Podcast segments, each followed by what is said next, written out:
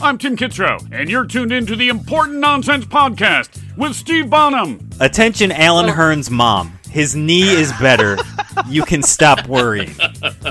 Neil Smith, Even with the concussion, as long as he's cleared, probably don't have a better option. Jack Kavanaugh, Raheem Mostair, as I would like to call him. and Jason Draven. Nah, man. Just let's watch some football. Ooh, boom shakalaka. Welcome into the Important Nonsense Podcast. I'm your host, Jack Kavanaugh, and we have a great day planned for you. We're talking Dynasty, we're talking IDP, and of course, we had to bring in our two experts just to get this, to handle all this information. So, starting off, we have Dr. Dynasty, John Shancy joining us. John, how's everything going with you today? everything is going great. I'm just staying healthy and staying safe. Love to hear that. Love to hear that. So we've got John here. He's going to help us cover the news, of course, and he's going to do the last minute deep dive into the dynasty content, all the players you want before the season kicks off. And we also have Mr. Nee Wallace Bruce. Nee, how is everything on your end? I'm not too bad, Jack. I can't complain. We're two weeks away from the NFL season, and we're in the middle of draft season. It's exciting times. It is very exciting times. Lots of things happening right now, lots of news across the league. And so we're going to kick things off with news across the league. So the Philadelphia Eagles left tackle Andre Dillard, he is out for the season with torn biceps. Luckily, the team already had longtime left tackle Jason Peters on the roster, and the reason he's on the roster is because they lost right guard Brandon Brooks, so he's out with a torn Achilles. Peters will move back to left tackle, but now they've got a massive hole on that interior offensive line, so that doesn't worry me a ton because they do have in- quality in-house depth, but it's hashtag not great, so not really excited for that. Poor Carson Wentz. Cam Newton still doesn't feel like he's the team starting quarterback despite taking all the reps. He's motivated, he's hungry. I'm all in. How do you guys feel about Cam Newton? I think with the you know the news of Stidham uh, being out for the while, I think you know we've got it's it just guarantees Newton's going to end the spot. And I think I think we're going to see some really cool stuff with Belichick and uh, Josh McDaniels in that offense this year. Stuff they haven't been able to do at all when they had Brady. But it's interesting too because they did draft Tim Tebow all those years ago. Sorry, not they. Josh McDaniels did. So he does the prototype Cam Newton. What Tim Tebow was supposed to be, Cam Newton far exceeds that. So it is very exciting. Nee, any thoughts? Yeah, I mean, this is Cam Newton's job to lose. Like uh, John said, Stidham went down in training, and he's going to be behind the eight ball now to catch up. And I cannot see the Patriots going with Brian Hoyer. I, Cam has a lot to prove this year. He's going to really be motivated, and it'll translate on this box score and in fantasy. Very, very true. And we're going to stick in the AFC East. Another quarterback, Josh Allen, mispracticed earlier this week with a false positive on his COVID test. It says something that even his tests are inaccurate. I'm just imagining the sample with his nose swab or whatever in the test tube just being put into the rack, and then because it's got his DNA, the test tube just overshoots the rack and just falls on the ground. Oh, poor guy. Brutal.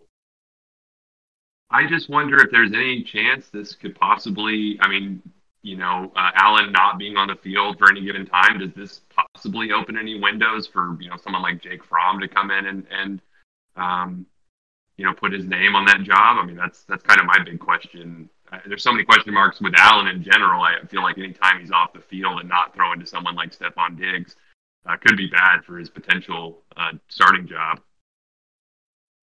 I think the Bills have bought in enough that he's not at risk right now.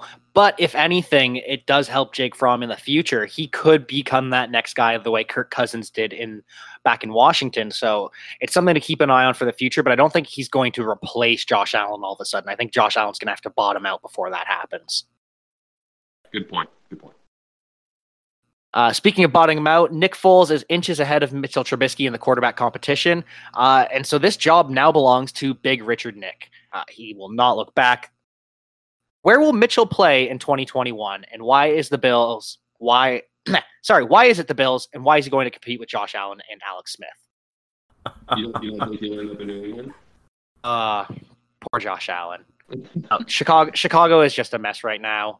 Bills are going to be a mess in the future. And speaking of messes, Marcus Mariota is reportedly no threat to Derek Carr whatsoever, according to the Athletics Vic Tafur. You'll remember though that Ryan Tannehill was no threat to Marcus Mariota last year, and here we are. Uh, do we believe in Derek Carr, or do we think Marcus Mariota might steal this job at some point, John? I don't think there's any chance Marcus Mariota steals his job. In fact, I think Derek Carr is one of the most underrated players in the NFL. Um, I, I think if it doesn't work out between him and Jon Gruden, and if they do go another way, that's good for Derek Carr. I, I, see him ending up somewhere else and making a contribution. Or um, so, but no, to answer your question, I don't really think uh, Mariota uh, has much of a chance at all, unless Carr gets injured. Um, but other than that, I think Carr has enough. Um, he's been in the offense long enough. He's got better weapons this year. I mean, he was he had a pretty good year statistically last season, even though they didn't show up necessarily in the win loss total. But uh, with more weapons, I think Carr will have a pretty good season. The thing with Jon Gruden is his favorite quarterback is always his next one, and so he already has Mariota. He's gonna pretty quickly see that Derek Carr is just a better quarterback than him, and it's not gonna matter really soon. So, anyways, moving on from quarterbacks, we have running backs. Joe Mixon has spent two days off of practice. He's dealing with migraines reportedly, something to keep an eye on, but I'm not really qualified to, comment on that. I don't think any of us are. Could be a blip, but it also could be tied to his contract. So keep an eye on that. Uh, we also have Derek Mon- David Montgomery suffered a reported groin strain after slipping and falling in camp. Almost certain to miss time, but this is the best case scenario.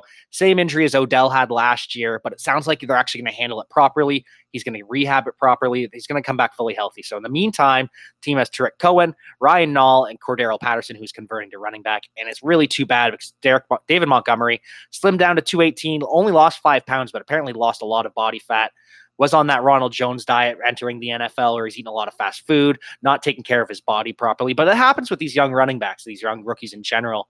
They're just not ready to be a professional athlete. They were just studying for a semester on campus. Now they're professionals being paid to take care of their body. So it, it just happens. Did, did someone mention Ronald Jones? Yeah, John, I was hoping we could skip past this, but I did mention the Ronald Jones. So, yeah, this past week, admitted on the pod that I've swung to your side of the fence and I hate Yes. it, but I had to do it. You're right. So I still think Dare Ogunbowale is the guy. He's the James White in that backfield, but Ronald Jones is the Sony Michel, and you're right. He he's gonna get those carries, right? Yes, yes. I'm so glad you have come to the side of, of truth and justice for Ronald Jones. I'm, I'm just, I'm excited for the dynasty team because I've kept him on my team. I think this is his his chance to finally shine. Even if it isn't in the Sony Michel role, I mean, he had a pretty productive rookie season, albeit you know he'll fall off after that. But I think it, it never hurts to play with someone like Tom Brady, and, and and with the rest of those offensive pieces, I think he can really have a chance to shine.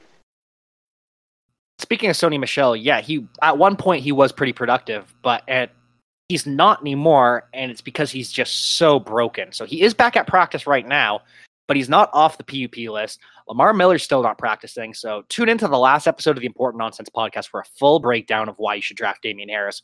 But the summary is it's because he's not Sony Michel or Lamar Miller. Sony Michel is broken. Lamar Miller, I don't think he matters at this point. He hasn't even taken a snap with the Patriots in practice yet. Not going to worry about that. I don't know if I should be worrying though about Kenyon Drake. He has been spotted in a walking boot. Cliff Kingsbury says it's precautionary, and I'm not sure I've ever heard of a precautionary walking boot, but they're expecting him to be active for week one. Cardinals are going to run enough plays that they can support two running backs, but it just adds credence to drafting Chase Edmonds in the 10th plus round like we've all been doing all summer. Are, are either of you guys worried? Me? Uh, yeah, if I was Kenyon Drake owner, for sure I'd be concerned, and I, I would be looking to get some coverage or trying to get a handcuff like Edmonds. But Edmonds has standalone value on his own. I, I picked him up in the league this week, and I'm a bit, a little bit excited because a walking boot is not to be sniffed at. I know Drake tried to play it off on social media saying that he had one at the start of last season, but it's a walking boot. AJ Green had a walking boot, and we didn't see him on the field at all last season. How about you, you John? Are you worried? worried at all. I mean, certainly you never want to see a player in you know a walking boot or especially a running back. But I, mean, I think I'm still optimistic about Drake having a fantastic year. In in my long-term dynasty league, we had our had our free agency draft, and I spent my entire uh, budget on acquiring Kenyon Drake. So I really am in on him this year. I think the Cardinals are too, at least in this kind of prove-it year with the transitional time. Um, but I think maybe in terms of you know fa- fantasy players should be a little cautious. Maybe this kind of drops his value and maybe elevates Chase, Chase Edmonds. But in, in terms of like the long term uh, season, Speaking of Drake, his former backfield mate Kalen Ballage was reportedly waived by the Dolphins only for the Jets to actually trade for him. So they only gave up a conditional seventh round pick, but still, that's too much for Kalen Ballage. He averaged 1.82 yards per carry last year. That was the second lowest of any running back who's had over 70 carries in NFL history. The only running back who was worse than him was Philip Sarbo in 1936. Kalen Ballage is beyond bad. Don't know why they did this. I just my the biggest question. I just don't know why the Jets hate him so much. Why pay him so much money and then show him nothing but disrespect and bringing in new running backs and to you know building an offensive line that can protect the asset. Um, that's my that's my reaction to that.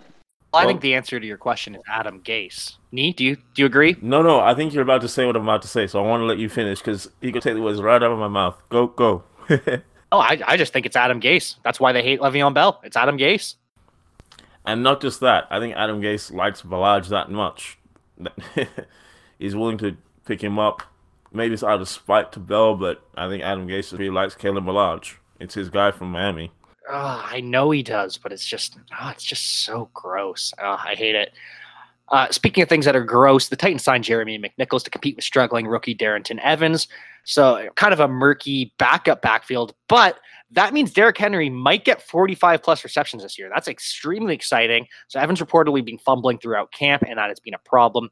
Speaking of fumbles, that has been exactly what we're hearing out about Devin Singletary. So the Athletics' Joe Buscaglia reported it, and the news comes a day after that. Steve and I and Neil, we were all hyping Zach Moss on the Important Nonsense podcast. So you love to see this. Big on Zach Moss. It's looking like Devin Singletary is trending down. Does anyone disagree, or are we all in on the Zach Moss hype train? I'm all in on. Yeah, couldn't agree more. Thank you, John. Thank you very much. I appreciate that. Another talented running back, Nick Chubb, is out of the concussion protocol. I know, knee, you were thinking that this might be the opening for Kareem Hunt. Looks like that door has pretty quickly slammed shut. It was good while it was good while it lasted for Mr. Hunt, but back to the chop train.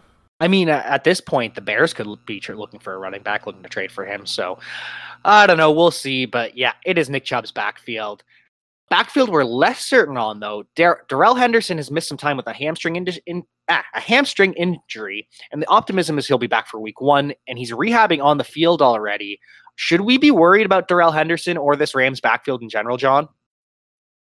Oh yeah, I mean, for one, I think it, it, it deflates any kind of hype that Henderson has. I mean, there was hype for him coming in last season, you know, thinking that maybe he would be the guy that fills in for Todd Gurley, and that really never manifested itself. But and then also, I think I predict, you know, it's going to be some kind of committee effort, probably split primarily between Akers and, and.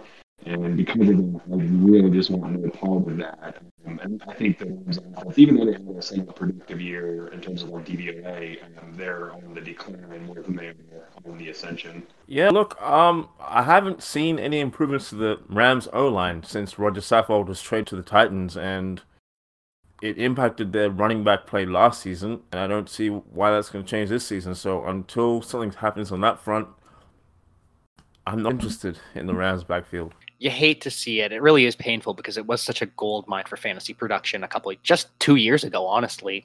And now it's really taken a decline because, like you said, they got rid of Roger Saffold and the rest of the offensive line has started to decline in play. You do hate to see it. And you also hate to see the, the Raiders sign Theo Riddick. Are the Raiders ever going to give Josh Jacobs targets? Ever? I think they will, but this, this hurts. This hurts a lot. Yeah, that's really disappointing because you you you gotta feel like Riddick's going to come in and, and compete at you know for that pass catching third down back row, and and I'm sorry, Jacobs is and who needs to be on the field more often than not, and so that that is uh, really peculiar to me as well. So I'm kind of hoping that they realize that Josh Jacobs is the guy. He's the lead back, and he's going to run the show, and that they're the backups are all going to be complementary pieces. So they've got Lynn Bowden, they've got Jalen Richard, they've now got Theo Riddick, and they've got Devontae Booker. So they're all complementary pass catchers because they're just that complement and Jacobs being the every down back. So that's my only hope is they're having these guys just in case. Is I, I don't know. I re- I'm really hopeful Josh Jacobs does get the load. I think he deserves it, but it is sketching me out a little bit. Is there any other running backs you want to talk about? Yeah, um, there's one I want to talk about. It has nothing to do with the fact that I drafted him in the PFFCL that's run by uh, the great Steve Bonham. Actually, okay, maybe it does. Is Todd Gurley. He was seen wearing a compression sleeve on one of his legs in training camp in the last week or so. So the question is: Is this precautionary, given his injury history, or is it time to start looking at Qadree Ollison and Brian Hill as um, significant fantasy producers in Atlanta? So Gurley is getting hyped up by OC Dirk Koetter as he's getting anywhere from 15 to 25 touches a game. So Gurley is going to see between 240 and 400 carries this season. So thanks, Dirk. Really tells us what his role is going to be. I personally am not too worried because this is just the kind of thing you see with a running back with knee issues. They're going to be careful. He's still only 25, though. And really, we've only seen Gurley miss one game per year for the last two seasons. So as long as he's in the lineup, I think he is going to be that lead back. He is going to get the rock. So I'm not too worried, especially Qadree Ollison. He's not relevant at all. Brian Hill and Ito Smith, maybe, but I don't know. John, how about you? So much disrespect for the judge, Ito Smith. No, I'm kidding.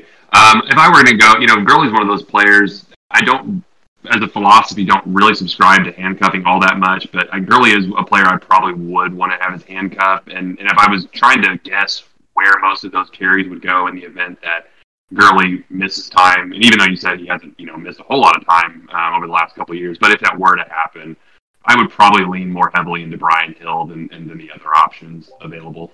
Very true. Do we have any other questions about running backs before we pivot off them, knee? Yeah, uh, I I got a question. Um, is this the season where we finally see the season of love? Now that Derrius Guice has been released by the DC Riveras, could this be a platoon with AP that would create love all day? That was a bad pun. Uh, myself out, but no. Bryce Love and AP, how we feel it?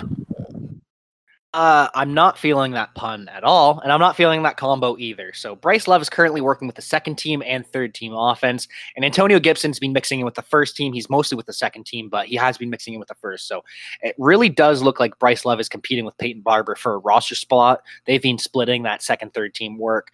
So I think it's more of a competition to make the roster more than anything. I think this is Adrian Peterson's backfield with Antonio Gibson sprinkling in a little bit on the side. John, how do you see this sprinkling out?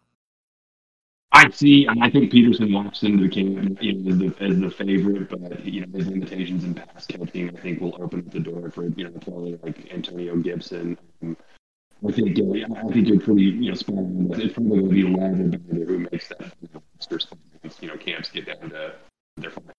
So a whole lot of stock about those guys, but I think Peterson and Antonio Gibson are at least, at least interesting.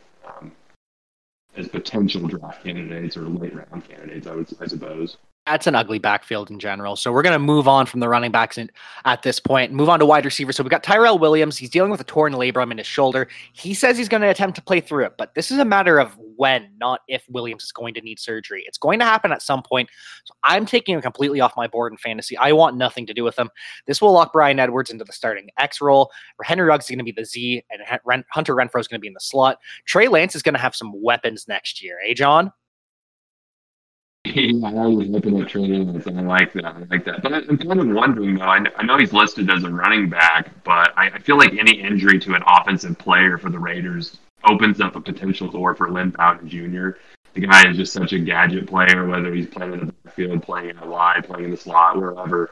Um, I just feel like I know it's not going to directly give him a chance, but you know, any opportunity you can get that guy in the field, I think is is going to be fun to watch and potentially uh, somebody pick up as like a lottery ticket player in Dynasty, perhaps, or you know, maybe maybe we'll just pick him up on waivers later in, uh, in the season. Oh, I absolutely love Lynn Bowden. He's such a fun and exciting player, and the more touches for him, the better. Honestly, we could even see him playing a little bit of quarterback, running some read option. Absolutely love that idea. It's actually going to be a pretty electric offense down in uh, Las Vegas this year. There's going to be no fans there, but it's going to be exciting to see, anyways. Uh, so we also have AJ Green back to practice after missing time with a hamstring injury, which is exciting to see. Although we are a little bit skeptical on AJ Green at this point because it's been so many injury issues with him. Uh, speaking of injury issues, Diontae Johnson has missed at least five days. I think we're up to six or seven now of practice with a calf injury. In the meantime, we've seen James Washington ball out. We've seen Chase Claypool ball out. So, are we wor- starting to get worried about Diontae Johnson, and is he overpriced at this point? Um, look, I was on the bandwagon before the hype started. I got into the Diontae Johnson game last season. I think uh, his ADP might be a little bit high now, but I'm not concerned um, for the future. I still think that he's going to um, meet those expectations that we had towards the end of last season. His ADP might come down a little bit um, before the season starts, but he's still the name that I want to watch in that um, that receiving corps in Pittsburgh. There's so much upside with him, but at the same point, he it is a split receiver room. We don't know how things are going to shake out, and more importantly, it all re- revolves around Ben Roethlisberger's health. Speaking of health, Mike Williams is week to week in LA with a shoulder sprain. So fifth round rookie receiver Joe Reed is getting time with the running backs with the Chargers. So this could mean he's headed for a Ty Montgomery kind of hybrid role down the line. I think now is the time to invest in Kate J Hill and Dynasty. John, do you agree with me? Yeah, definitely. I think KJ Hill, or you want to even maybe take a long shot and pull Jalen Guyton as a potential, you know, some investment if Mike Williams is to miss any significant time that injury lingers. Um, I also think, you know, conversely, it's probably time to sell some Mike Williams stock if you can. Um, you know, with a new quarterback in town, uh, with some, you know, some injury, you know, injury concerns, um, I would try to maybe shop him while his stock is, you know, somehow uh, before potentially falls through. And it is important to remember that Mike Williams is going to be a free agent at the end of the season as well. So they really could be looking at a completely new wide receiver corps down in LA with Justin Herbert taking the wheel. Could be Joe Joe Reed, could be KJ Hill, could be Jalen Guyton, like you said. Another receiver that's struggling, N'Keal Harry. He sat out three days of practice, and then he was one of five on his first day back. Julian Edelman kind of hinted he's not working hard enough, but then the next day, after all that happened, caught two touchdowns from Cam Newton. So is this growing pains from the young man, or is it a bad sign of things to come for his career knee? Um, look, it's it might just be growing pains. I mean, he had a long layoff from injury. He's got a new person throwing um passes to him, so it might just be a rapport thing early on in the piece for him. I, I still think he he has a role to play in New England. Another name to watch for the New England receivers is Gunner. I'm gonna call him Gunner O for the time being until I get his pronunciation right. But I think you know who I'm referring to. I'm hearing good reports from the beat writers out there, and the offensive coordinator team seems to be um, on board with Gunner O as receiver. Connor Olszewski is his name. And yes, the new staff in New England absolutely loves him. So the other day, Josh McDaniel was talking about how Julian Edelman is different from Wes Welker because he's not a slot receiver. He is a best as a slot receiver, but he can play outside. And it sounds like New England thinks that Gunner Olszewski can be that same type of player, play in the slot, play outside, do everything for them. So I think that he is a name to watch down the line a name to watch down the line in John's mind, Omar Bayless. He's going to have knee surgery and sounded like he could be out for a couple of months, and it ended up going as well as possible. He had some uh, some loose cartilage taken away in his knee. He'll only be out about two weeks. He might be back in time for the season, and he might make this roster. John, is Omar coming? Yo, yo, Omar's coming next year. Next year, put him on your put him on your uh, Topsy squad uh, this dude was a touchdown machine in college. I know it's the injury is is is is really devastating to hear. Well, not devastating, but it's bad to hear. But I think uh, given how just crazy this offseason is, anyways, you know, maybe a year to sit and kind of learn how to a could end up being a good thing, sort of a silver lining. So I'm still not giving up. Um, you know, obviously I wouldn't draft him in any draft. I mean, obviously he's not going to play this year, and, and obviously I'm probably just trying to get him on waivers. But I mean, I still am going to keep my stuff for now. Keeping that candle lit for Omar Bayless. We're also keeping that candle lit for Deebo Samuel. He will not practice this week, and it's looking more and more likely that he will miss week one. However, there is a slight hope of this happening. Uh, we missed this, glossed over this in the running back news. Kyle Juszczyk, he is a fullback, so he's now week to week with a hamstring injury. And Brandon Aiyuk is also dealing with a hamstring injury, and it's severe enough that the team signed River Cracraft and former first rounder Kevin White. I'm not worried about either of those two. They also they released former Seahawks receiver Jaron Brown. It looks like the week one starters are going to be Kendrick Bourne, Trent Taylor, and Dante Pettis. So are we now in on Dante Pettis again? Unfortunately, uh, yeah, I think I think this is no, this is just my luck. I recently, in my cut down of my longtime dynasty league, I had to part ways with Dante Pettis. I was holding on to his stock as long as I could, but I had to make some pretty uh, pretty steep cuts. He was one of the first people to let go. So my feeling is, you know, this is the year that he finally is going to break out, and karma will kind of uh, bite me in the ass on that one. He has shown some flashes, you know, in, in his rookie season. I think the last five games of the year, he showed some really, uh, you know, some promise, um, but just really was unable to translate onto the field the next season. I mean, he wasn't even in the active roster for the Super Bowl, and he is kind of on the bubble of the roster right now. So, I mean, the question for for uh, you know Pettis is, what more motivation do you need? I mean, the, the job is kind of yours to take. So, I, you know, with this opportunity, you would you would like to think that this could be his uh, opportunity to to make it happen. Yeah, see, I think you were right for cutting Dante Pettis from your roster. However, it's unfortunate because he is suddenly relevant again, and I don't think he should be, but he is. Denzel Mims is currently out and not practicing with a hamstring strain, which now has Chris Hogan in the starting lineup of the Jets offense. Press F to pay respect for Sam Darnold. D. Westbrook is dealing with a shoulder injury that he dealt with almost all of last season, and he only missed one game with it. But this looks like it's a carryover from last year, and Westbrook's going to look re- need to look really sharp. And why is that, Nee? Yeah, look, um, Laviska Shenault is going to be he's right in the mix. He's going to have more time spent with the mustache with Gardner Minshew.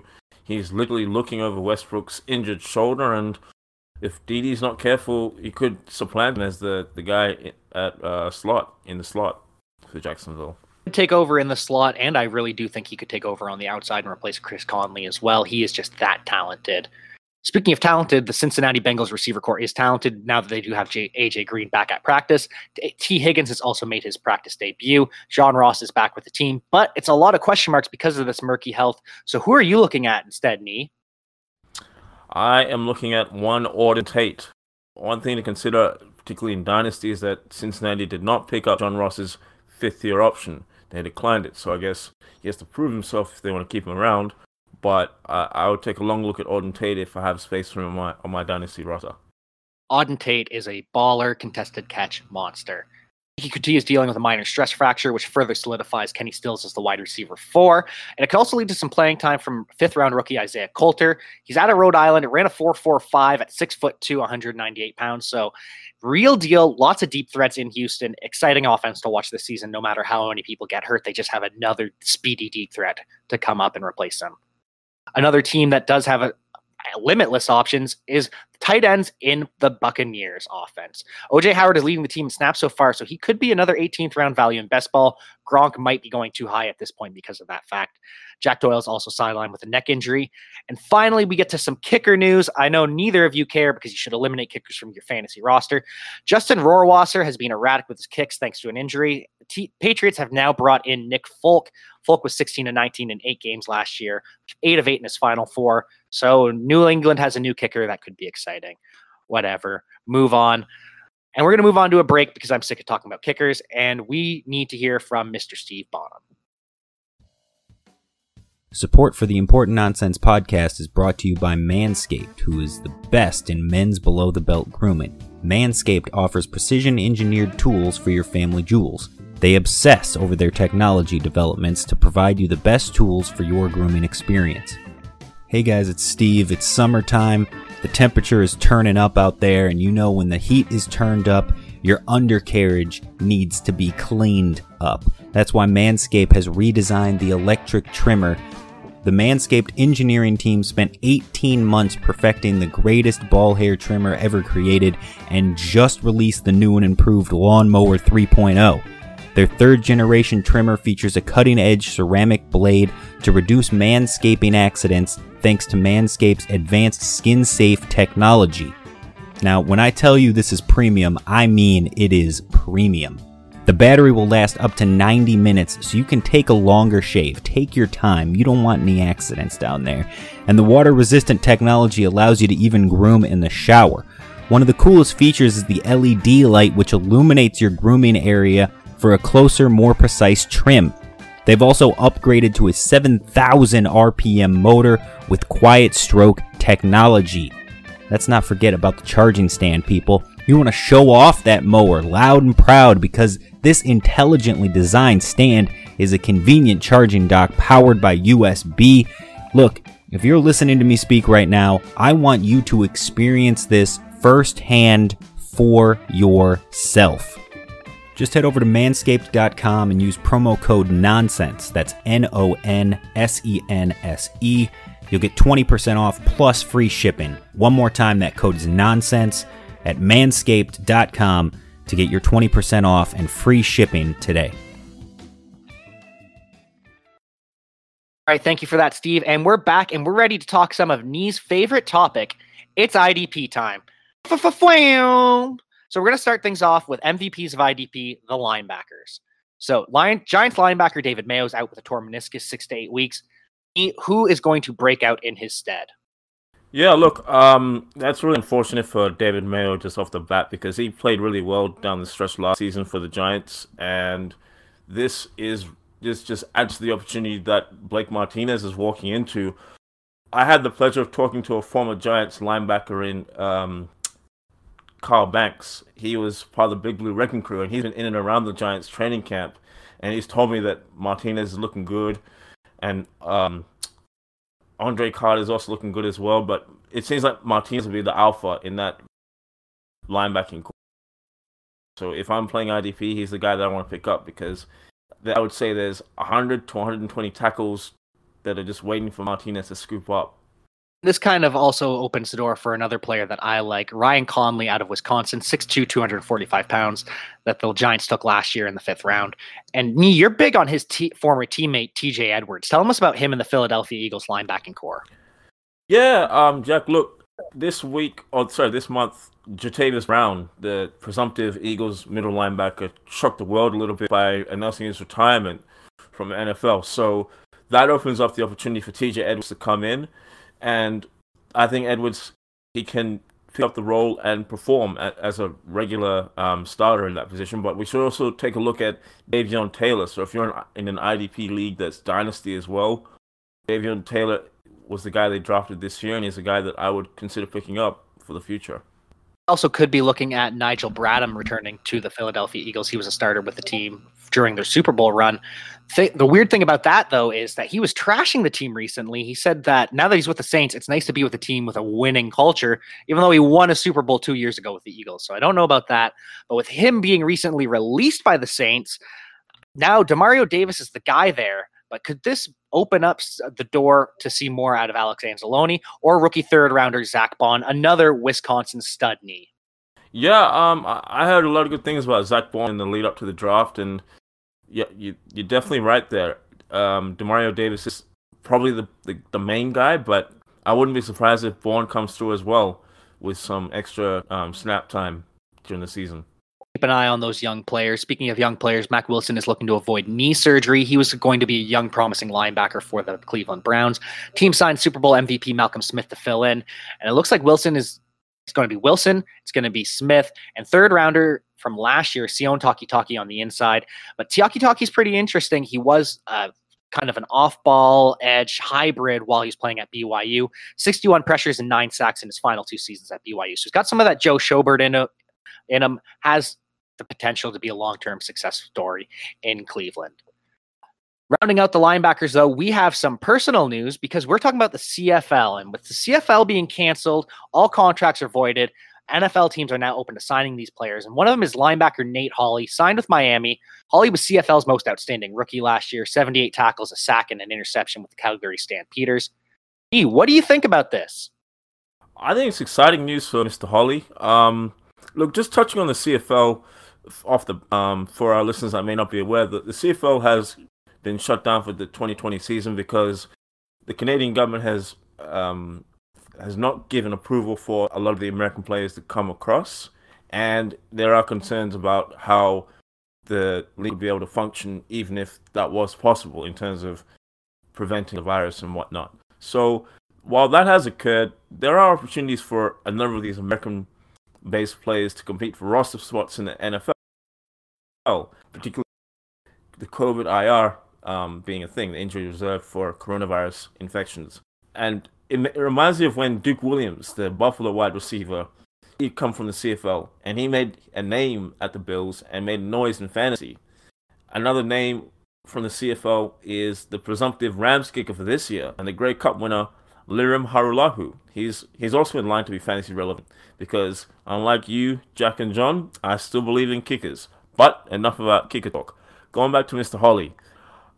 In terms of IDP, I'm gonna say no for this season in terms of can he be uh, have an impact, but Brian Flores is reshaping that defense, and it it is being remade in the eyes of in the uh the vision of the Patriots, how that used to be with a very fluid, match specific scheme.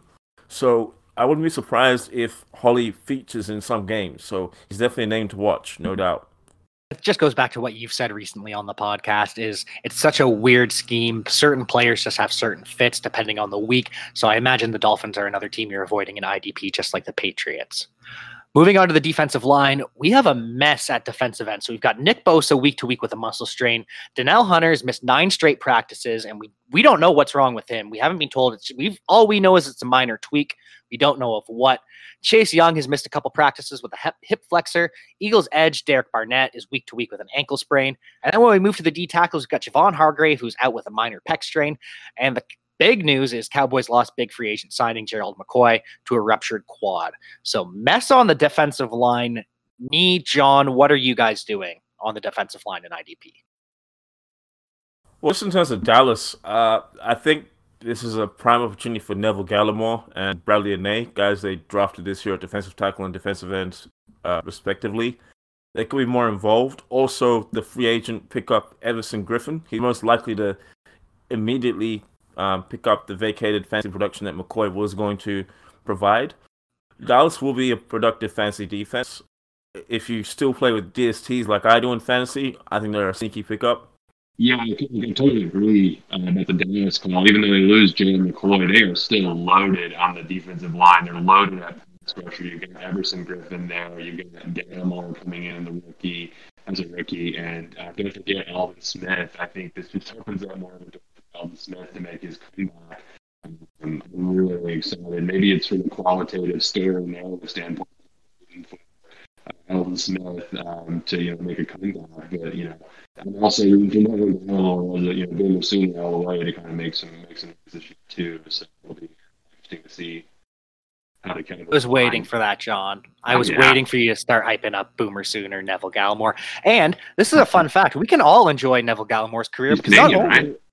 He is also Canadian. He's from Ottawa, yeah. and he's a Sooner, so we can all agree on that. Big ups for Neville Gallimore.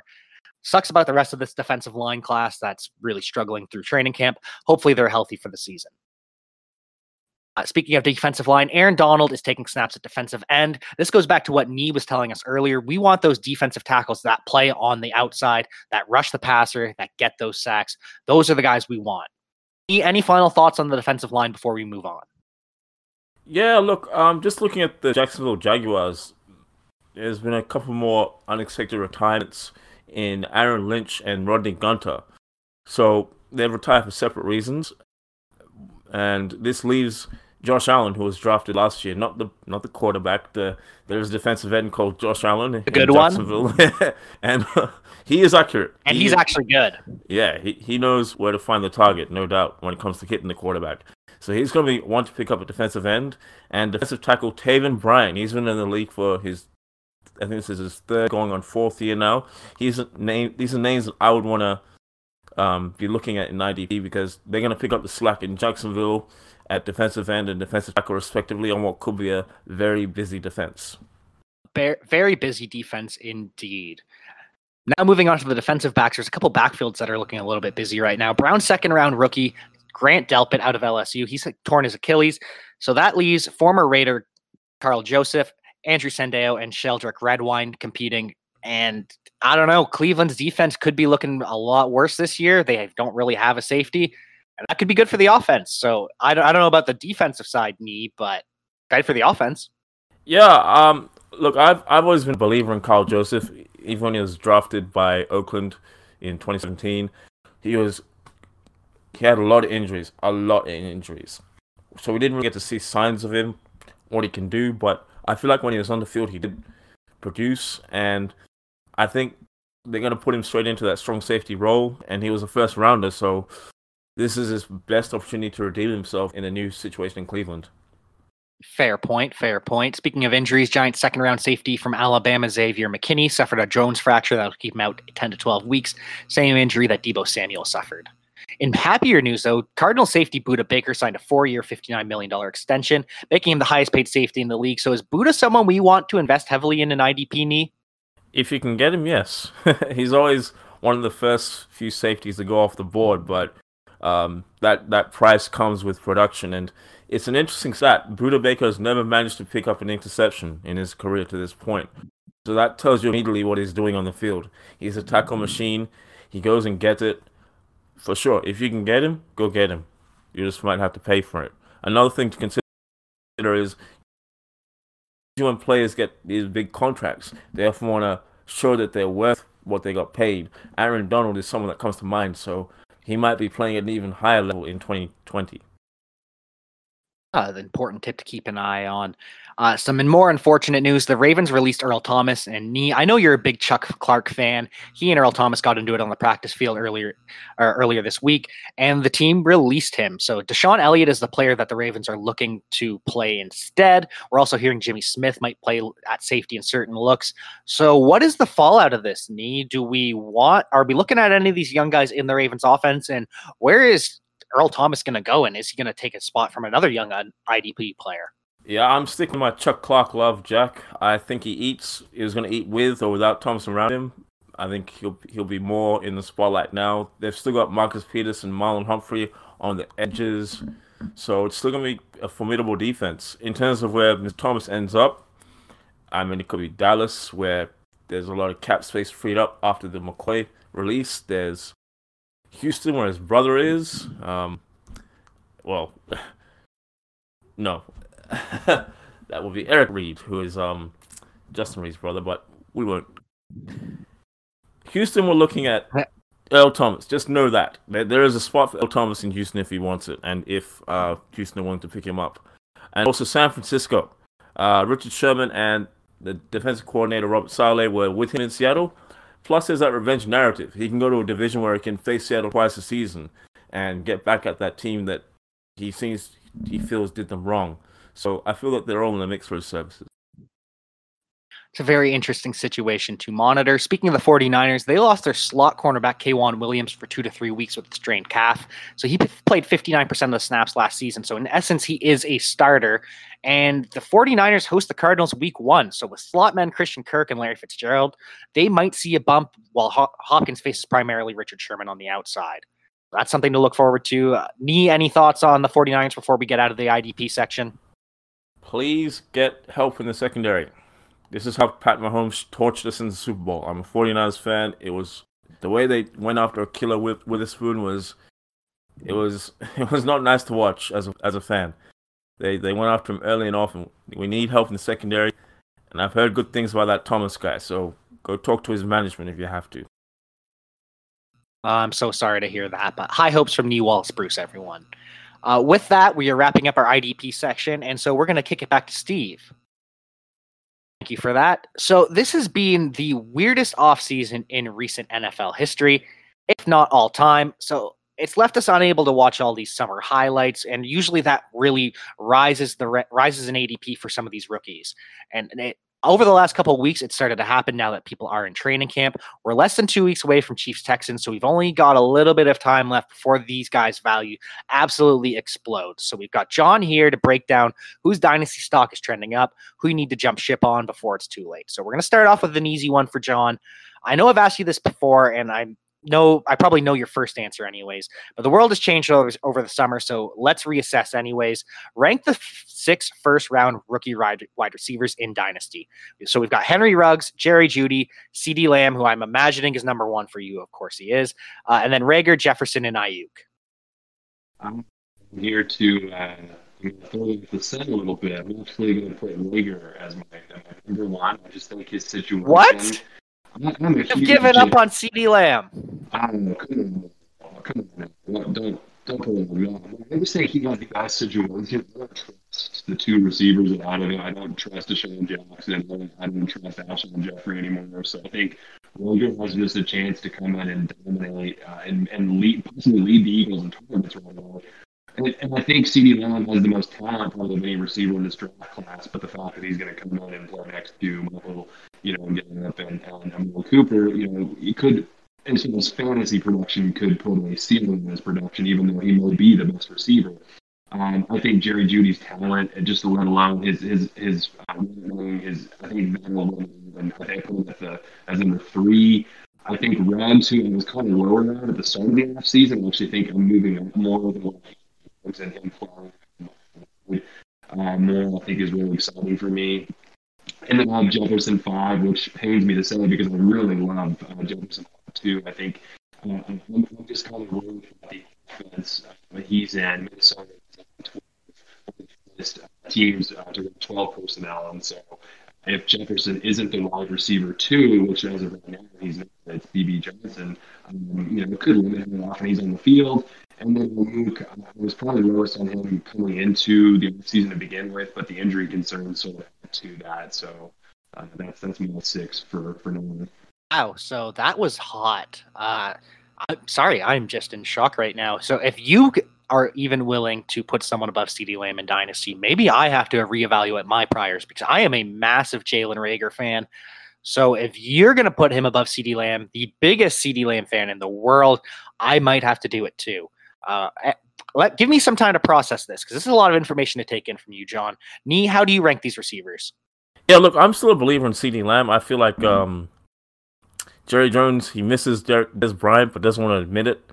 It's like you know your friend who breaks up with someone and then the they meet someone else who has the exact same attributes as the ex. I feel like CeeDee Lamb is that guy in Dallas.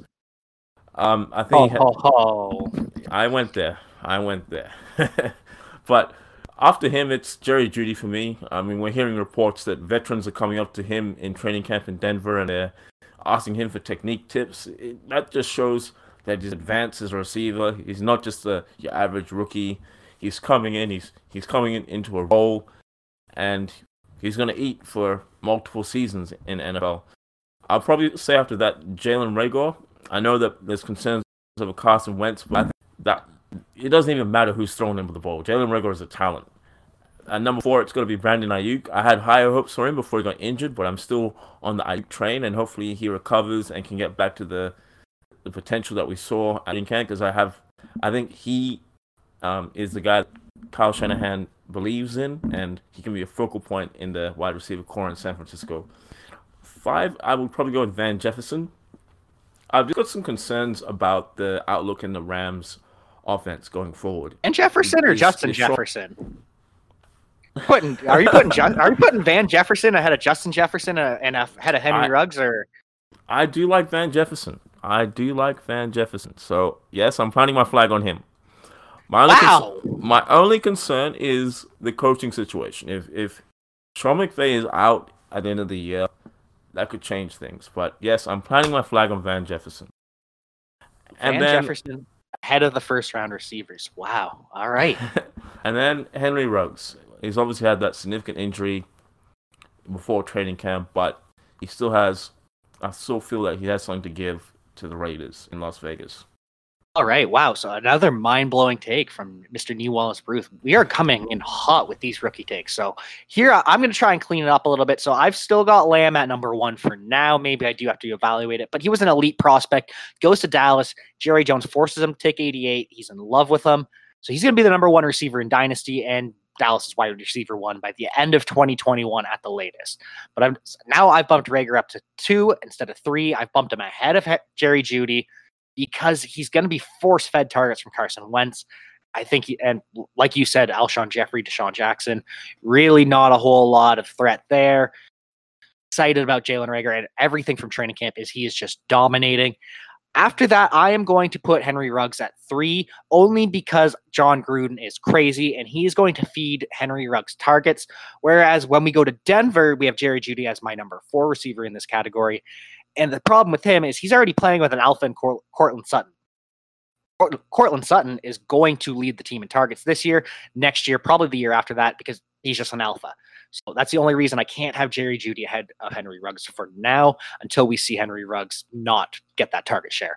And then I'm going to put Justin Jefferson at number five. I do like him as a talent quite a bit, but it is that Vikings low paced offense. And then Aiyuk, I'm going to put way at the bottom because, yeah, another low paced offense. Throw in Michael Pittman in there as well. I think it's a great class for wide receivers. Moving on to the running backs, though, in this dynasty class. So the champagne bottle is already being popped on Clyde Edwards Helaire and for Jonathan Taylor. So Clyde Edwards Helaire going in the early first. Jonathan Taylor just keeps creeping higher and higher. So I won't ask you who's 101. We've been through this enough. But who is the next running back whose ADP is about to spike, John? Going to AJ Dillon here, aka Jonathan Taylor White. He's one of my personal favorites in the draft because I just think maybe not this year, but next year he has a really good shot to be the unquestioned RB1 in Green Bay. Um, but if you're kind of looking for more immediate impact, I think got Swift. I think um, you know he comes, he walks into Detroit, um, easily the best in the roster. I mean, he's he, Hilton Johnson is saying you know about D'Andre Swift in camp, so I think you can have instant impact there potentially. Uh, I don't have a lot of trust for Akers this year, or you know I think as a player he's fine, but I just don't want that situation in LA. I think the offensive line is is getting worse, um, and I think the offense is of stagnant. So, yeah, we probably have to leave Dillon long term, Swift if you're looking for more immediate honestly, uh, I'm kind of disappointed in myself, but I don't blame myself either because I, I think I repressed the fact that you were an AJ Dillon truther, the fact that you have compared him to Jonathan Taylor physically. So yeah, I think I repressed that. I understand why you put AJ Dillon as the top back. I disagree, but we're gonna move on to Nee. Nee, do you agree with John or do you agree with me that it is not AJ Dillon? No, I'm AJ Dillon truther as well, so I hate no! to disappoint you, Jack. I am no! that guy. Bring it home, Nee. AJ, ah. all the way with AJ. I mean, Aaron Jones will be out of town potentially next year. Up Jamaal Williams, they said that his receiving chops have improved, but that doesn't make him a, a potential starter compared to AJ Dillon. The the pathway has been cleared for him in Green Bay, and with with the the um, leaning towards a run this year with Matt LaFleur's offense, sky's the limit. I think another guy to look at is D'Andre Swift. I, I know that Kerryon Johnson is there, but it seems like Detroit Detroit are keen to give this guy a go, and it could be a swift rise for D'Andre, pun intended. Okay, you know what? I liked that pun. I don't know if it's because it supports what I'm about to say, but I did like that pun. So you're one for one on puns today, Nee. But yes, it is D'Andre Swift. It's not AJ Dillon. Matt LaFleur, when he had Derrick Henry and Dion Lewis, he put them in 145, 145 carry split. So at best, we're looking at a split for AJ Dillon, which is why it's not him. It's D'Andre Swift all the way. Auto pick in the fifth round and redraft right now. And so we're looking at Kerryon Johnson as the incumbent, and he's wearing the biggest knee brace you have ever seen. And he's supposed to be healthy, and he's still wearing this knee brace. So Kerryon's already said he can't do the same things as D'Andre Swift physically. I believe the quote is he can't shaky bake like him. I, I don't know what that means, but it means D'Andre Swift is the man. And so, as Jason and I hit on last week, the Lions also drafted Jason Huntley to compete with Ty Johnson as the change of pace satellite back, signed Jonathan Williams, and they have Bo Scarborough back. So they really don't believe in Kerryon Johnson. And D'Andre Swift is the next Alvin Kamara type elite receiver. He had more receptions than Nick Chubb and Sony Michel combined when they were seniors at Georgia and he was a freshman. D'Andre Swift is going to swiftly rise. Thank you for that, Nee. I am going to use that often now. Anyways, enough about my love for D'Andre Swift. We're going to move on to some other prospects that we love. Day three, which is fourth round, fifth round, sixth round, seventh round, and UDFAs. Who do we like best, John? Uh, for running back, day three running backs, I've I've been you know on this hype train all season or all off season long. I'm really a big fan of Joshua Kelley out of the Chargers. Yeah, there we go uh, UCLA guy. He's a home hometown kid. Um, I think he he walks into that team, even though you know he's drafted in day three. He walks in one of the biggest, fastest players on the team, and I think at some point that's going to they're going to have to put him on the field. He's already getting reps with the first team, which is always a good sign. So don't be surprised if you see George Kelley uh, showing up on the stat sheet sooner rather than later. Really I, hold on, hold on. I mean, is he really a day three pick too? Because he he was like really early in the fourth round, so like borderline day three. He almost has that day two draft capital. So yeah, yeah Josh Kelley all the way. Sorry to cut yeah. you off there. No, you're fine. I think the hope is worth it. I, I really do. And I think he, I'm not saying he's going to take the job for Nelson Ekeler, but I think he's going to get some touches. And, you know, over time, he could end up being the guy. Who knows? Um, at wide receiver, I'm not sure if it's just because I was I was rewatching the Rose Bowl from last year and doing some some film coverage for PFF, and I watched a lot of Quintez Cephus. of all the pros that were in that game, Oregon versus Wisconsin last year, Quintez Cephus was the one who jumped off the page to me the most. And then doing some good things from training camp, and I mean, Jones isn't getting any younger, so I'm saying he's going to make an impact maybe right away this year, but he's a guy who definitely has a stash on the taxi squad. And, and really, I can see some good things coming for him. Absolutely love that. Completely fantastic, John. Great way to end the show with your final take. So we've got Joshua Kelley, fantastic player, and all reports to believe after training camp, Anthony Lynn saying he's got to be on special teams to make the roster. Maybe he'll be active on game day via special teams. And then, like two weeks later, it's, oh, yeah, he's getting first team reps. Like he's just dominated. Really excited about him. And with your point on Cephus, he's kind of that Anquan Boldin physical slot type. Detroit had Anquan Boldin for a while, so they're going to love him. Eventually, he's going to usurp playing time from Danny Amendola. Nee, how about you? Are you in on the Joshua Kelley hype train with us, or is there anyone else you like? Yeah, um, just yeah, I think Josh Kelley, um, he has an opportunity to to make waves in LA. I also like uh, Cephus, and he, with Marvin Jones potentially leaving Detroit at the end of the year, he can potentially um, take targets from him as well uh, going forward in the future. I also like Quez Watkins. So out in Philadelphia, you got DeSean Jackson, and he's coming toward the coming towards the end of the line. I feel like Quez Watkins is primed for an opportunity in the future out in Philly. Ooh, I love that Quez Watkins take. So that was going to feed into what I was about to say. So in Philadelphia, we have both John Hightower. So he went two picks after Cephus in the fifth round. We've got Quez Watkins. He went in the sixth round. So we've got 6'2", 189 pounds from Hightower. Runs a 4'4'3 coming out of Boise State. Best comparable to Darius Slayton on pro- player profiles. So we really like him because we really like Darius Slayton. He's got that speed. Meanwhile, we've got Quez Watkins. He's six foot, 185 pounds, but he runs a 4.35 out of Southern Miss. So, guy absolutely blazes. But that's why he fell to the sixth, though, is he went to Southern Miss. So, yeah, very excited about both these players. And the thing is, yeah, like you said, DeSean Jackson gets hurt. The offense is still electric. They still have those threats that we were missing last year. Really excited about this Philadelphia offense, even though they did lose some offensive linemen. And as for running back, give me JaMycal Hasty out of San Francisco 49ers. Smaller back at 5'8, 205, but he runs a 4'4 or 4'5'5. That's all right. Out of Baylor. The thing with him is he is an electric receiver. So he caught 25 balls three years in a row.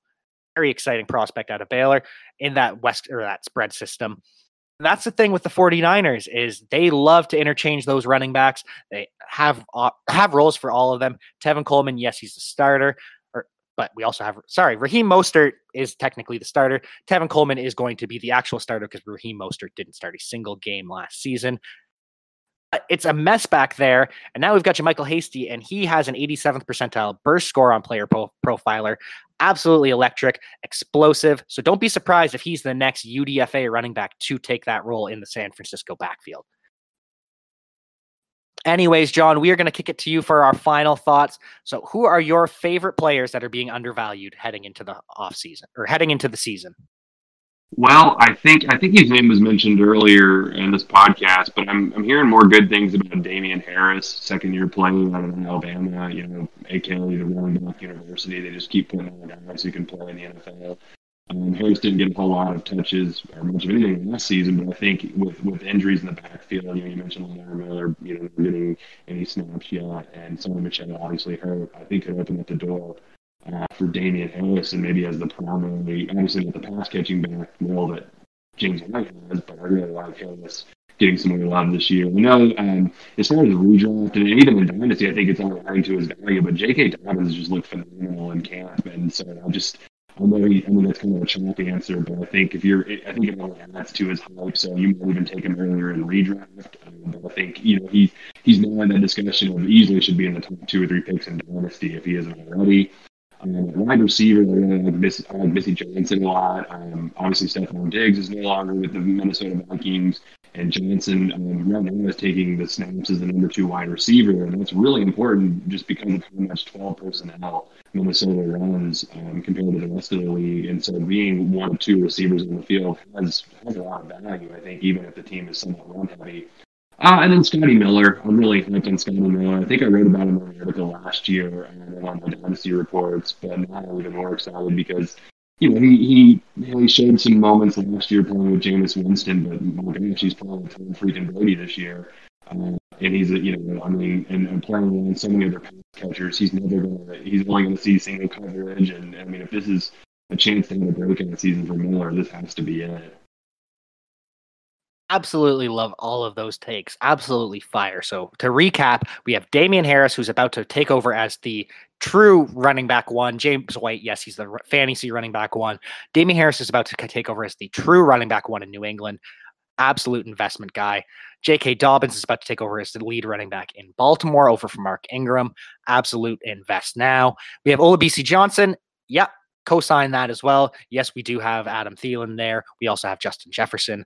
But as John said, Olabisi Johnson is operating as wide receiver too. Keep an eye out on that. And my favorite personally, Scotty Miller. He is going to operate as that wide receiver three in Tampa Bay. And as we saw from Breshad Perriman last year, that is a role that is primed for success.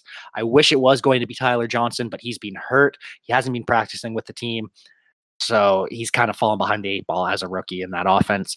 So great job, John. Phenomenal. It's been a pleasure as always. So why don't you tell the people where they, they can find you and say goodbye to your adoring fans? Yeah, for sure. You can find me on Instagram at Scouser underscore uh, fan underscore OKC and then Dynasty PhD on Twitter. Um, yeah, follow me there and uh, just stay safe and, and be good. It's a been a pleasure as always from Dr. Dynasty. Uh, we're gonna kick it over to Nee. Nee, any parting words for your adoring fans and make sure that you tell them where they can hit you up. Yeah, look, as always, just wash your hands, wear a mask, and be good to each other. Um, you can find me on Instagram at the real NWB. There's some interesting, cool content coming out and some some nice interviews coming up with some NFL players. If uh, you want to hear about players, guys that used to play the game, so stay tuned. Stay tuned indeed. Follow us along at importantnonsense.com. Make sure you're following us over at NonsenseFF over on Instagram and Twitter. I've been your host, Jack Kavanaugh. You can find me over at Javanaugh87 on all of the socials. Thank you for joining us. Don't forget to leave a five star review if you've enjoyed us. And if you haven't enjoyed us today, I'm very sorry for that. Probably my fault because these two have been absolutely fantastic. So, as always, don't forget to keep up the nonsense. Music for this podcast is provided by Lee Rosevere. I'm Tim Kitzrow from NBA Jam and NFL Blitz, and you can find all the guys at ImportantNonsense.com. Kaboom!